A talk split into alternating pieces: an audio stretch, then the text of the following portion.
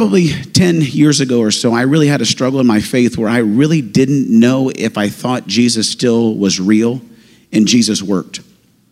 And when you're a pastor and you're not sure Jesus works, that's a conflict of interest, right?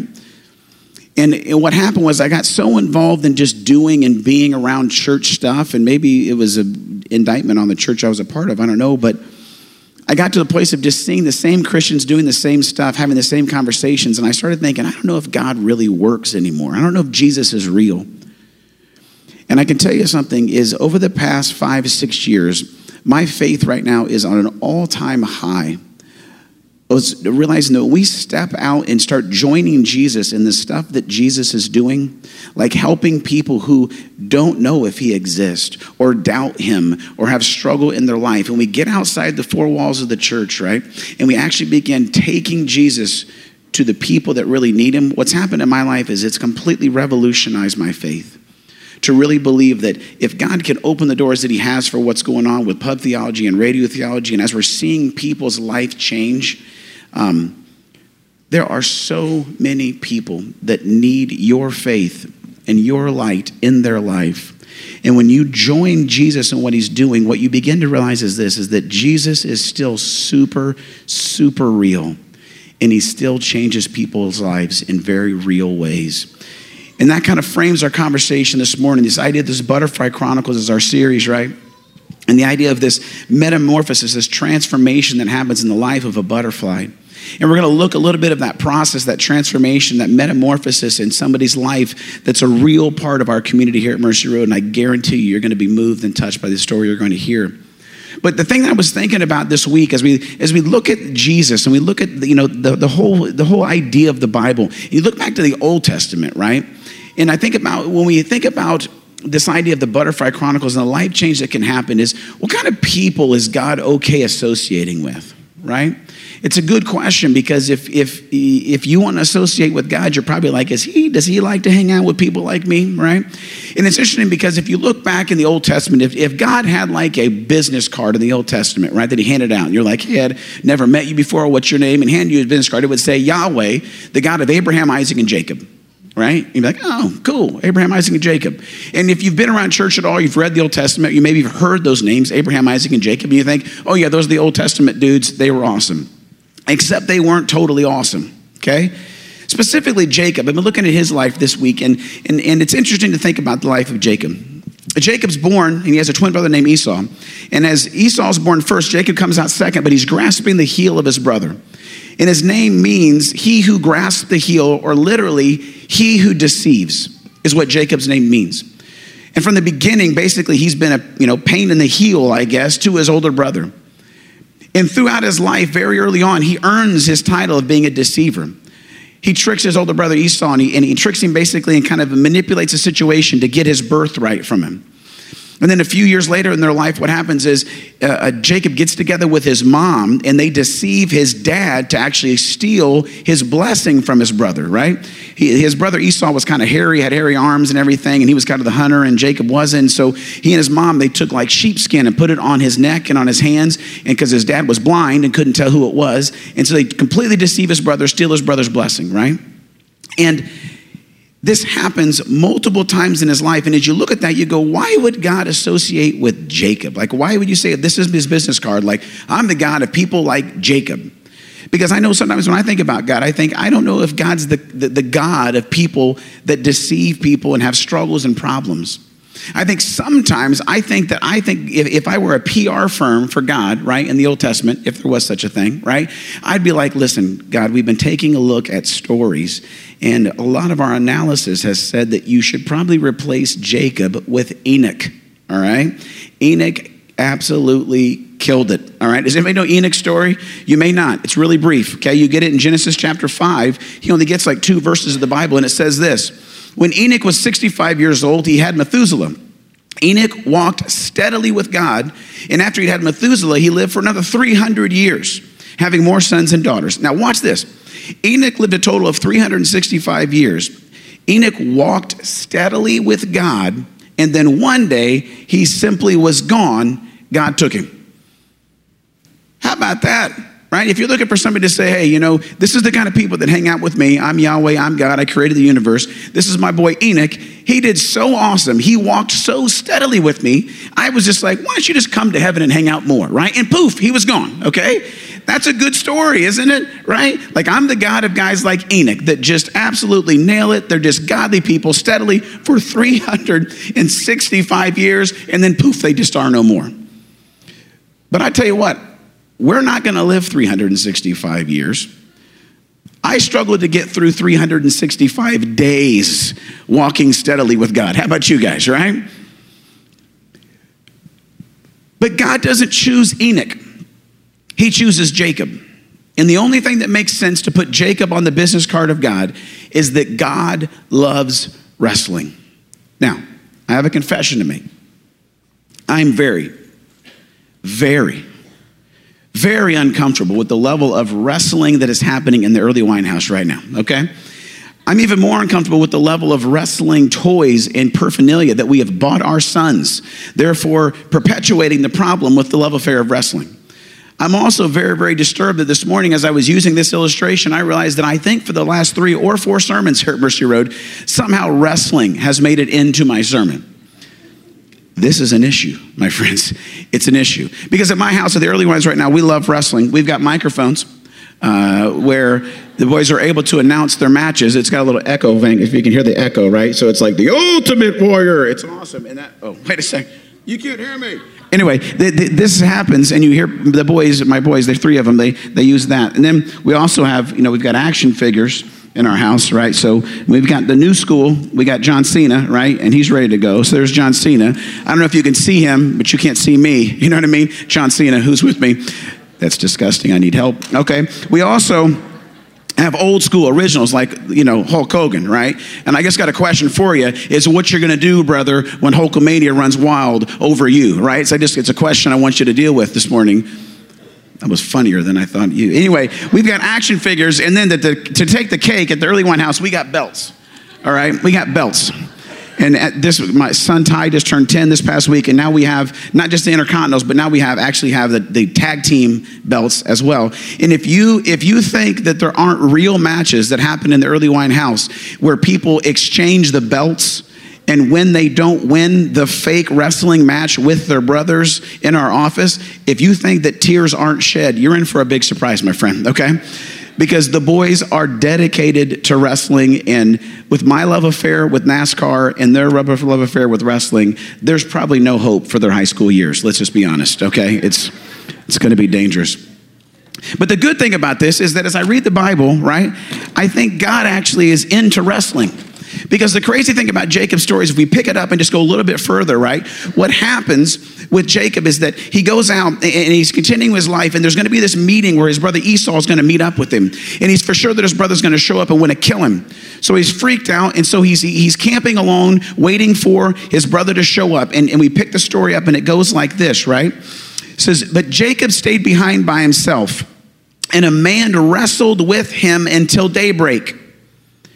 When the man saw that he couldn't get the best of Jacob as they wrestled, he deliberately threw Jacob's hip out of joint. The man said, Let me go. It's, it's daybreak. And Jacob said, I'm not letting you go until you bless me. Then the man said, What's your name? And he answered, Jacob. Now the man said, But no longer. Your name is no longer Jacob, for now it is Israel. God wrestler. You've wrestled with God and you've come through. And Jacob asked, What's your name? The man said, Why do you want to know my name? And then right then and there, he blessed him. Jacob named the place Peniel, God's face, because he said, I saw God face to face and lived to tell the story. And the sun came up and he left Peniel limping because of his hip. Did you catch that? Jacob wrestles with God. And then God says to him, He says, What's your name? And he has to say, My name is Jacob. My name is the deceiver. And the answer says, No, not anymore. From here on out, your name is Israel, the God wrestler, because you struggled and wrestled with God. What I love this morning and every day of my life is that we serve a God and are inv- invited into relationship with a God who is not the God of Enoch, right? For all the people that are just absolutely killing it and walking steadily with God. But not only did he change Jacob's names here, but then God goes on and chooses the name Israel to represent his nation forever, the nation of Israel, the nation of people who struggle and wrestle with God. And I know for me, my relationship with God has looked a lot more like wrestling with Him than it has walking steadily often. And see, if we're not clear on that, what can happen is this. We can begin to think that God is more uh, uh, uh, proud of or, or, more welcoming the, the Enochs than he is us Jacobs, than he is us Israels, than he is us wrestlers. And so, what we do, and I know that we think that because we actually betray our, our, our thoughts, right, by the way that we present ourselves in, in church circles, right? That's why we dress up to come to church and smile, right? Because we want people to know I'm not struggling. Life is good, right? Like we come in and, you know, we, we can't stand our husband. We want to punch him right in the nose, right? Or put him in a headlock or something. I don't know. But we hold hands when we come to church and we praise him, praise him. It's good. Love him, right? Right? You show up and you get your kids and you make them like shower and kind of get dressed nice and you get them to church, right? And you were driving here thinking to yourself, how could I get them adopted this week, right? But you came in, hey, buddy, you go over there and learn about Jesus. We're going to go in and praise hallelujah. All right. Everything's okay in our house. No problems here, right? And at least we've stopped dressing up for church, right? That's a good start, right? Because that was, that was ridiculous. Because then it was just like, uh, you know, we had to put a tie on and a suit to come to church, right? So we had to look good on the outside. So it's like, you know, have you seen my nice tie? Yes, it's to distract you of the darkness of my soul. All right. Good morning. Welcome to church. All right. If we understood that it was the God of Abraham and Isaac and Jacob, right? The deceivers and the strugglers and the wrestlers, we would be fine to come up and say to this, hey, guess what? I'm barely holding on right now in a full blown wrestling match with God. Not sure that I believe. Marriage is hanging on by a thread. I hate my job. I'm trying to figure out if I can still maintain this faith. It's a wrestling match with God. And we would not feel shame for that because we know that we serve the God of Abraham and Isaac and of the Jacobs. And this morning we're going to share a Jacob story. And, and, here's the deal sometimes in churches and sometimes in our life, we're only comfortable sharing stories once they're completely finished, right? Like, God did something in my life 16 years ago, and praise God, it's still working now. And we shy away from sharing stories that don't necessarily say the end yet. But what you're going to experience today, and what I hope that we can invite each other into, is to own the fact that we are all more like Jacob than we are Enoch. And if we can invite people into the struggle and the wrestling match we're in with God, what's going to happen is people are going to start meeting God face to face and realizing that God is so real that will only meet us where we really are. I want you guys to welcome my friend Meryl Masterson to the stage today.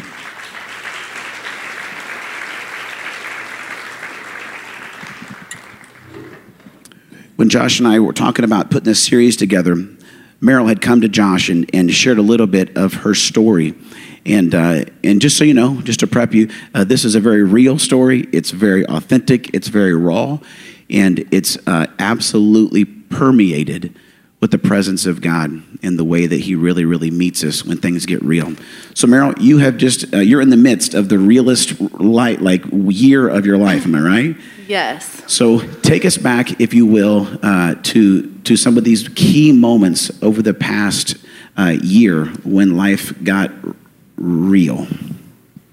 Yeah. Um, Psalms 34, 4 through 5 says, I sought the Lord and he answered me. He delivered me from all of my fears. Those who look to him are radiant, their faces are never covered with shame. Um, on May 6th this year, so a couple months ago, I almost died from anorexia. I've had an eating disorder for 17 years, and I'm 30 years old, and my body said it was enough, and um, I literally almost died. Um, that morning, it was 6:15 in the morning, and my heart was just palpating. It was, I could barely catch my breath. I couldn't even hardly open my eyes. I was 20 pounds less than I was am now. And I just was nothing but a skeleton and a walking like mess. And um, I was visiting my husband in Florida um, my daughter came with me. She's five. I have three little kids, but um, that's a picture of me and my daughter who's five.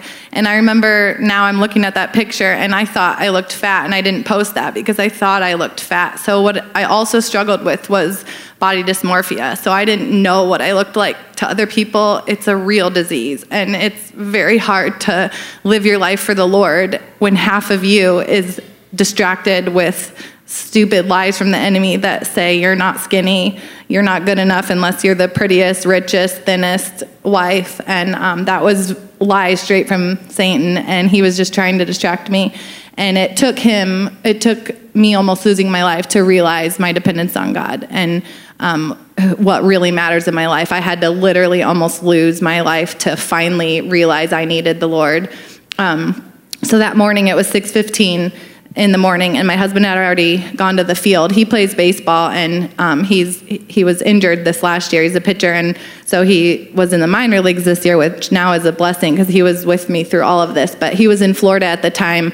Um, rehabbing with the pirates and my daughter and i flew out to see him i have two-year-old twins too but they had to stay home so me and my five-year-old went and um, that I, for two weeks before that trip i was really nervous with the fact that I was going to be in a swimsuit and there was other wives there and for 2 weeks I ate nothing but sugar-free jello and asparagus. And when I say that right now I almost want to just cry cuz it was miserable. And I just I did that day in and day out cuz I was by myself with three kids and I could do it and that was one thing I could control. And um, I did that for 2 weeks before I got there and I showed up and he didn't my husband didn't really say anything. I kind of knew how bad it had gotten because nothing fit when i went to pack and i was like ooh maybe i did lose that five plus ten more. But um, so i got there and um, we had two good days. And then the morning that i woke up and almost died um, was the best day of my life. Now looking back um, i crawled on my knees to my daughter's room she's five and she doesn't know how to use a phone and i didn't know what time he'd be home that day i couldn't get a hold of him I'm in Florida, so none of my friends are there. And so I crawled on my knees to her room and I woke her up and I said, Eden, if mommy looks like she can't wake up, like go door to door knocking because and tell them your mom needs help. And she's like, she kind of looked at me like, okay, okay, mommy, you'll be okay. And like, it was just so amazing that she had that peace and knew I'd be okay. But I did not, I thought that was it. I crawled back. I took a handful of vitamins because when you're anorexic, you still don't, you cannot eat by yourself. Like, I, my husband wasn't there. She was asleep. I couldn't do it. I didn't want to feel the guilt or the shame. So I took a handful of vitamins, which made me feel worse, but I thought maybe it'll keep me alive till Justin got home. And um, he got home later that day, and um, found me still in bed. And normally by two o'clock in the day, I've had like three workouts, three showers, decorated the house for some holiday, and like made dinner with like name cards. Like I'm kind of crazy like that. And he walked in and saw me in bed in my pajamas, like literally looking like a skeleton. And he just walked in and he knew and i was sobbing and i said why didn't you help me? Like i've had a problem. Why didn't you help me this whole time? Like and he knew that if he would have tried to be the one to help me i would have been defensive and just said i don't have a problem and i feel great. I run marathons and do 104 mile bike rides like because i really did and i felt fine until i did this too long to my body and i it was enough. And so he walked in and i said um, why didn't you help me? And he said well, at 6:15 this morning, I turned down the music in the car and just prayed to God to save you. And I said, "What time?" And he said, "6:15." And I was like, "That's the exact time I woke up." And looked at my phone and I played the song by Hillsong called Touch the Sky. Cuz I thought if I'm going to die, I want to die to this song and the words were so real to me and I couldn't believe that it was at this same moment at 6:15 that he turned the music down and he doesn't make stuff up. Like i might exaggerate a story. He doesn't. And he was like it's 6.15 and i was begging god to save you because i was not gonna. I didn't know what to do with you. I mean our marriage was not going well. I was just i was a monster of a mom a monster of a wife. Um, my three kids are my life but they're all fertility kids because i haven't had a period because i have no fat to have a period. Like i've literally messed myself up but i chose six years of injections and $12,000 later, and I have three beautiful, perfect children. God's made me figure this out. He's wrestled with me, and um, through all these things, I now see him where he was. He was setting me up. He was setting me up because I needed him. I needed to fulfill my life with him and his truth and his word, and not the lies that society tries to tell women that we're supposed to be. Share, share the words of that song with us, Meryl. The words of the song, um, I turned this on because I had nothing else. I did not know what to do. My, my father just died of cancer in February, and so that really downhill spiraled my whole um, struggle with anorexia. But so this morning, he had died. I didn't, I wanted to call him because he used to always answer, but I couldn't. So I just turned on the song, um, Touch the Sky by Hillsong. And it says, I got so high to fall so far. But I found heaven as love swept low. My heart beating, my soul breathing. I found my life when I laid it down. Upward falling, spirit soaring, I touched the sky when my knees hit the ground. What treasure waits within your scars? This gift of freedom gold can't buy. I bought the world and sold my heart. You traded heaven to have me again. Bind me here at your feet again. Everything I am, reaching out, I surrender. Come sweep me up in your love again, and my soul will dance on the wings of forever. And that song has just been huge to me in this journey. It's definitely not over, and the credits are not rolling, and I am far from perfect. It's daily surrendering, it's weekly counseling, weekly outposts, weekly huddles, like weekly amazing people that I've met at this church that has totally poured into my life to help me be healed. Yeah, and it doesn't get it doesn't get much realer than that, right? Where it's like, this may be it. and, you know, you kind of recapped your story, but, you know, it's, it's those moments in life, right? Like I know for you, for having, you know, last year in the summer, you know, I mean, for Justin to get injured and all the life of Major League Baseball and everything that was what you were and identity is is is ripped away. Then having your father pass, like all these things I think we look back and we find ourselves in the struggle in life. We like I always say that there's certain things that we would never order off the menu of life again. Right? You're never going to go in and say, well, here's come 2017. What would I like to happen? You know, I'll order, you know, my father dying. How about a major job crisis for my family? And then how about I almost die from anorexia? Like, you're never going to order that one off the menu again, right? But it's in the midst of the most real struggle of your life that God shows up. And I know you're going to share some more of the story that it's just amazing to me, and the, the things you're going to share right now that that when you were able to really get real with your place of brokenness and your need, how often God showed up in just crazy ways. And so, I mean, from this song to the Africa, you're going to share. So, just share about how God was so present in the midst of this struggle. Yeah. Um, so throughout my life, I've had this huge calling for um, kids in Africa. I can't even say it without crying because I love them so much. But I've just had this huge heart for the poor and the needy and the hungry. And um, so I go to Africa about twice a year. And in the past, I've always gone with my husband. And um, sorry, I love that picture. But um, so we go and we feed the kids in the slums that have nothing, and their moms fill them up with water with dirt to make them full, like so the kid can feel full. Like it's just it's just really, really sad. So I've always wondered why do I struggle with this problem when these kids would give anything to eat what I just shoved down and threw up? Like they would give anything to have a hamburger, and I choose to say, I'm not hungry. Like, I didn't get why this was happening to me when I had this huge heart to fix this problem, but then I come back to the States and I can't. I can't like avoid the problem. I never understood that, but what I have learned is that that was a distraction from Satan to steal my true calling. So this has always been my calling, and now I'm just unhinged to do whatever I want. So this with Africa. So this past July, I went. I was free from this problem, and I was all in, and it was the most amazing trip. And one of the realness, the real signs of the Lord was um, one of my one of the girls. I, I invited wives. I decided I didn't need my husband home to go with me, so I decided to invite some of the baseball wives while he was still playing. So for the past two seasons or two years, I've taken other wives to kind of show them like we are in a different world where we are at, and like we can just give us some of our money and we can help in like crazy ways. And um, so a lot of them came this time, and one of the girls, we didn't even really, I didn't actually even want to go this year because I was Satan was trying to get in my head that my husband isn't even in the major leagues this year because he had surgery. But now I realize God was pursuing my heart by taking him out of the game. Like he wanted my voice, he wanted my relying on him. He didn't, I mean, Justin might play again, but he needed to be home with me when my dad was dying. Like I needed my husband.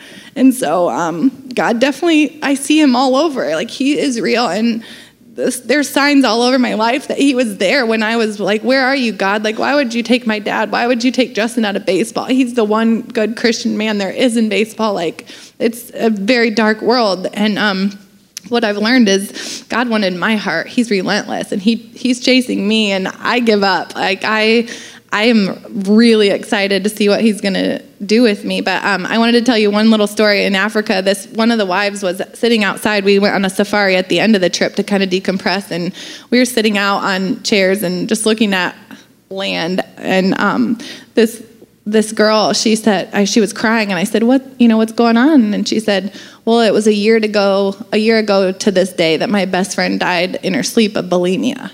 She said this out of nowhere. Like I she didn't know me, I didn't know her. She doesn't know my story. I still didn't even tell her, but I just started weeping and I was like, "You are so good to me. Like why are you so real and you're giving this story and this new friend and that girl saved my life cuz I stopped doing that after that cuz I was like, I am going to die. I almost did. Like this is like what could happen if I keep believing the lies. And so it's just fun how God really does show up in real ways when you become real with Him.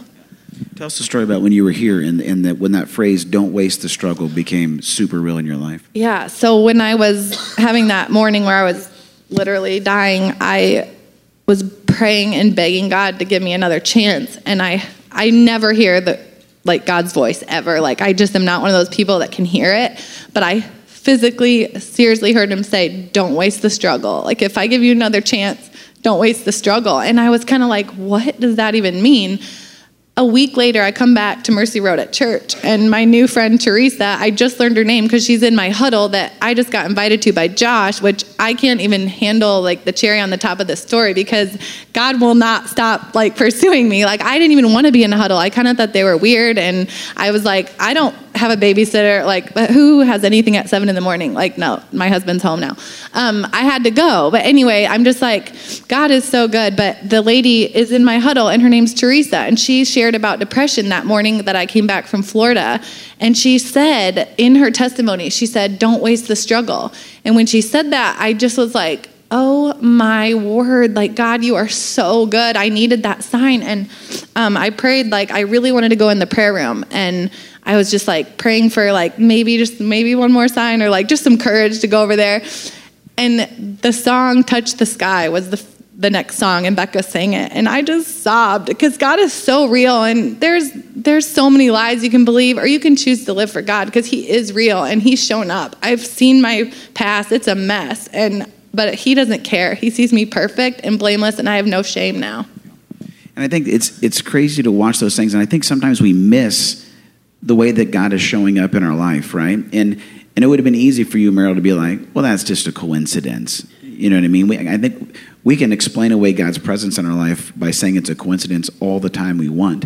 But to see that that moment was you are getting, you know, able to embrace the realness of, of the struggle of your life, to see that, that no, He is showing up in words and phrases, in scriptures, in songs, to, to continue to, to invite you into that process. And so, you, know, you being here today and being, you know, courageous and real enough to, to open your life to this story, it's a process of you not wasting the struggle, right? But but it's still a struggle right? And so that's something that that i want you to kind of share about that it's not you know so often i think sometimes we think well if we get to a place of brokenness or whatever like we just pray really hard and then some magic will happen and poof it'll be fixed right? But since may it's not been like you've just been hoping this gets better right? Like you're not wasting the struggle but you're still in a struggle. And to talk about some of the, the, the process of, of what you're actually doing because the struggle is real right? It's happening every day so talk about that. It's, it's real. Um, i mean every week now i see a counselor i see a dietitian i have osteoporosis so i'm 30 but i have like 80 year old bones. Like i've just really had to have a lot of health help with this but I truly see God even putting, even in who He chooses as my counselor. She's Luke, the youth pastor's wife. I didn't know that going into it. I mean, how much more real can you get? I'm sitting there with counsel, like in my counseling sessions, and I was talking about Mercy Road, and she's like, "Where do you go to church?" And I said, "Mercy Road," and she's like, "My husband's the youth pastor there." Like, I mean, really, like I just was like, "Okay, this is getting a little too real." Like, wow. Um, but yeah, it's a daily it's a daily surrendering. I mean, I have to. I, I want to read. No, I want to read the Bible now. Like I never used to. I'll be honest. Like it. I just kind of didn't understand it. But now I can't wait to wake up every morning and fill myself up with truth because that truth is the stuff that helps me. And my one of my favorite verses is Meryl. Be well. I put my name in it. It says, "Meryl, be strong in the Lord and in His mighty power. Put on the full armor of God so that you can take your stand against the devil's schemes." Ephesians six ten through eleven uh, the devil is real, as real as God is real, and he will lie to you. So I just want to encourage you with that. Like, choose God and choose His truth. He's the one constant we'll have. Like, our, con- our $10 million contracts, our private jets, those days are gone. And that was never fulfilling, anyways. I would much rather be sitting here at God's knees and be and just saying, I'm done. Like, I'm done caring what people think. I don't seek man's approval. I only seek yours. And once you can let that go, it's been the most freeing journey ever. And I'm only four months in, but I just, I, I just, three months ago, you couldn't have paid me enough to get up here. And then I sent an email to Josh begging to like share with you. I've never even shared this with anyone, only my best friend and um, my husband know. So, I mean, this is being vulnerable, but I love this church. I love how real people are. And I, I love where I'm at right now in my journey. I love it. I love it. You know what? Let's celebrate that real quick. Can we do that?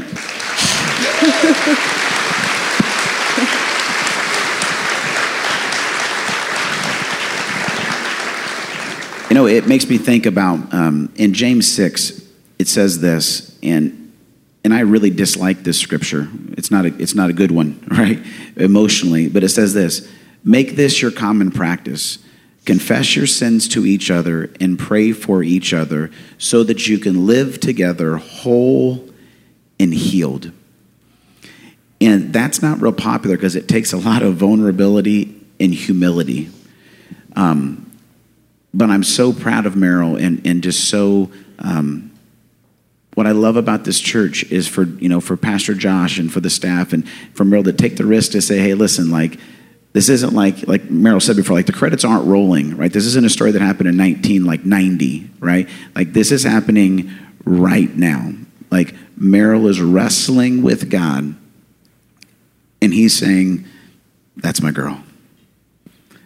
And she's able to come here and say, hey, guess what? Let me confess my sins and struggles and wrestling to you so you can pray for me and I can pray for you. And if this can become a, a, a community where people are living together whole and healed, this world that is fragmented and broken and hurting could find a place where they say, I know God is real because I've seen him in the midst of your struggle, right? Mary, if there's anything you want just to close out to share with anybody, maybe maybe it's not you know an eating situation, maybe it's something else, but they're in a struggle. What was something you would just give them to encourage them today? Um, I would just tell you that God is the only constant, the only perfect one, and people will fail us, and money will fail us. People, like, you will never have a true happiness if it's just based on your circumstances. You have to have, like, an everlasting joy, and that has been the best feeling and I've never had it till I'm 31 I'm almost I always say I'm 31 but I'm 30 but I'm going to be 31 um, but I just I'm just so glad that God has saved me now I mean I've always believed but not really believed like not really had like a relationship and um, I just am so thankful that I am only 30 and I still have a lot of time left to, well, hopefully to, you know, use my voice. Um, I just wanted to read my, one of my other verses that's really good for me. It says, Feed the hungry and help those in trouble. Then your light will shine out from the darkness, and the darkness around you will be bright as noon. Isaiah 58 10. So when I can think about like the, etern- the eternal perspective of things, it makes food and like working out and like eating jello like that is just so distracting and dumb and lies and when i can just think about like the eternal glory and being in heaven with our father and looking at those kids in africa and their faces and knowing that we did our part to make a difference or whatever that calling is for you when you're unhinged and when your chains are gone and you're free you can be free to hear what god's calling is for your life yeah Absolutely. Let's celebrate that one more time, guys. Come on.